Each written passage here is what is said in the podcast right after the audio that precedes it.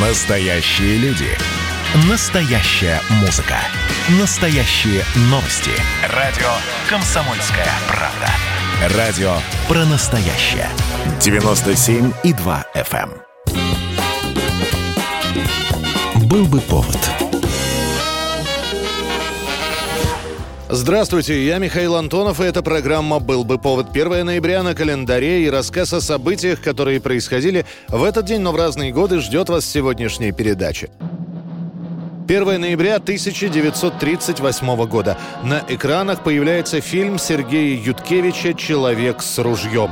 Сценарий к фильму пишет Николай Погодин, который уже прославился своими пьесами на актуальные темы. У него есть произведение о Перековке на строительстве Беломорканала, есть повесть о тракторном заводе. После этого Погодин пишет о Ленине. «Человек с ружьем» выходит сначала в театре, а после решено сделать фильм.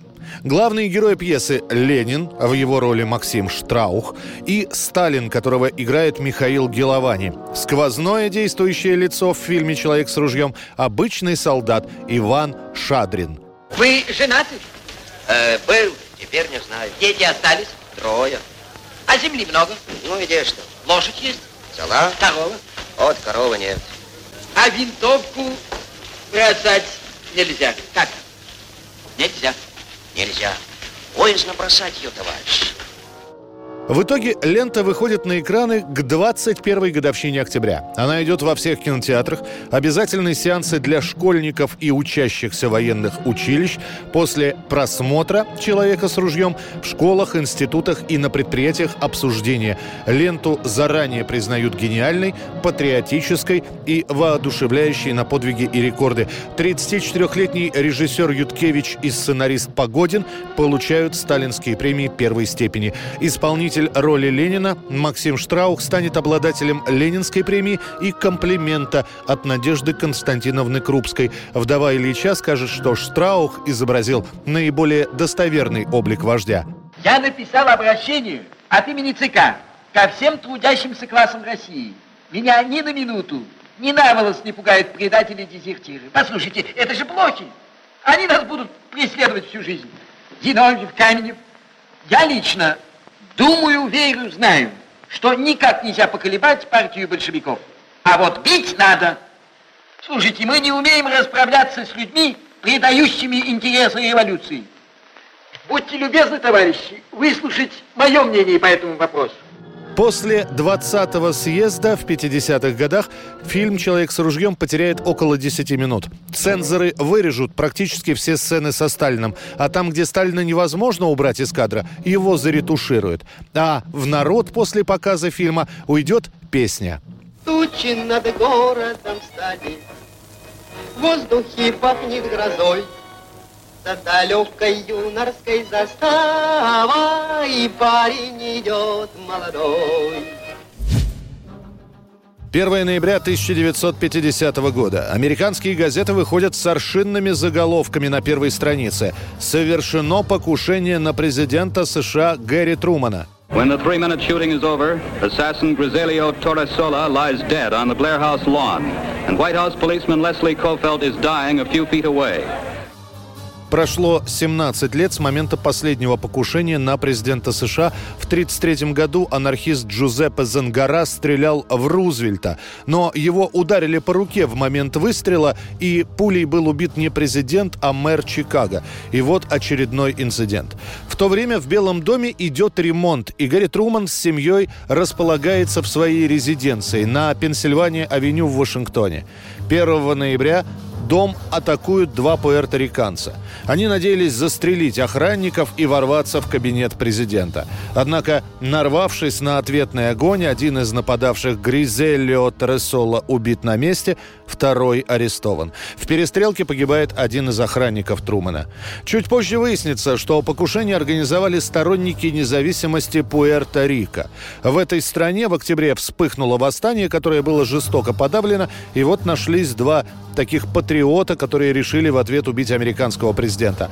Сразу же после покушения Труман собирает пресс-конференцию, где сообщает о случившемся и соболезнует семье погибшего секретного агента. Here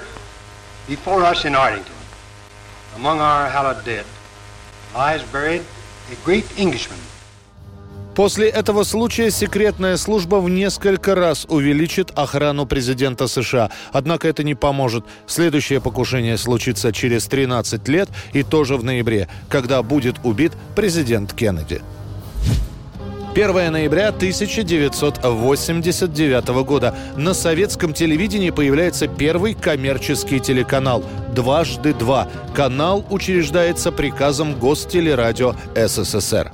Лучшие программы, популярные телесериалы, в том числе только что отснятые эпизоды «Вдовы Бланко», а также «Гваделупе» будут выходить на 51-м канале в привычное для вас время. Мы надеемся, что многомиллионная телеаудитория «Дважды два» останется с нами. Мы верим в вас. Мы любим вас. Просто мы работаем для вас. Вещание производится в дневное время, так как вечером на той же частоте канала вещает государственная московская программа. Продолжительность эфиров коммерческого телеканала не фиксируется. Может быть час, а может быть полтора. На начальном этапе работы телеканал «Дважды два» не имеет денег на производство и закупку программ, вследствие чего сетка вещания наполняется материалами, которые добываются благодаря личным связям и возможностям руководителей канала. В эфире показывают получасовые часовые и более рекламные блоки, музыкальные клипы, как правило, иностранные, отрывки концертов зарубежных исполнителей.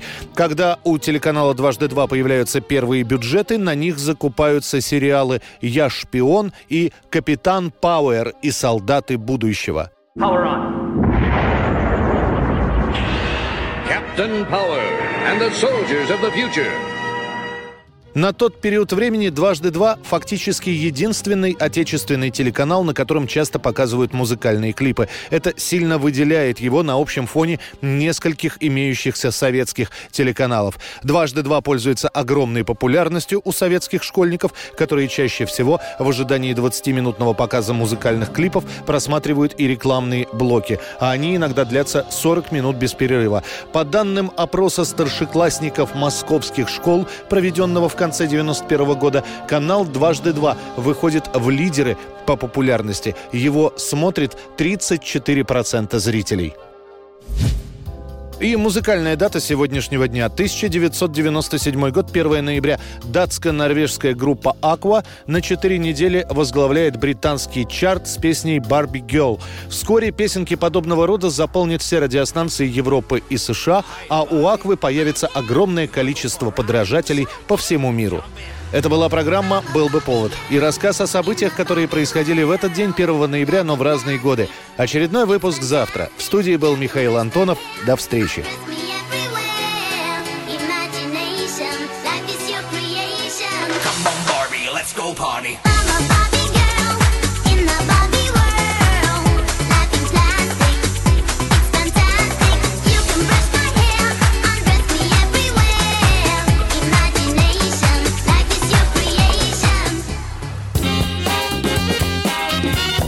Был бы повод.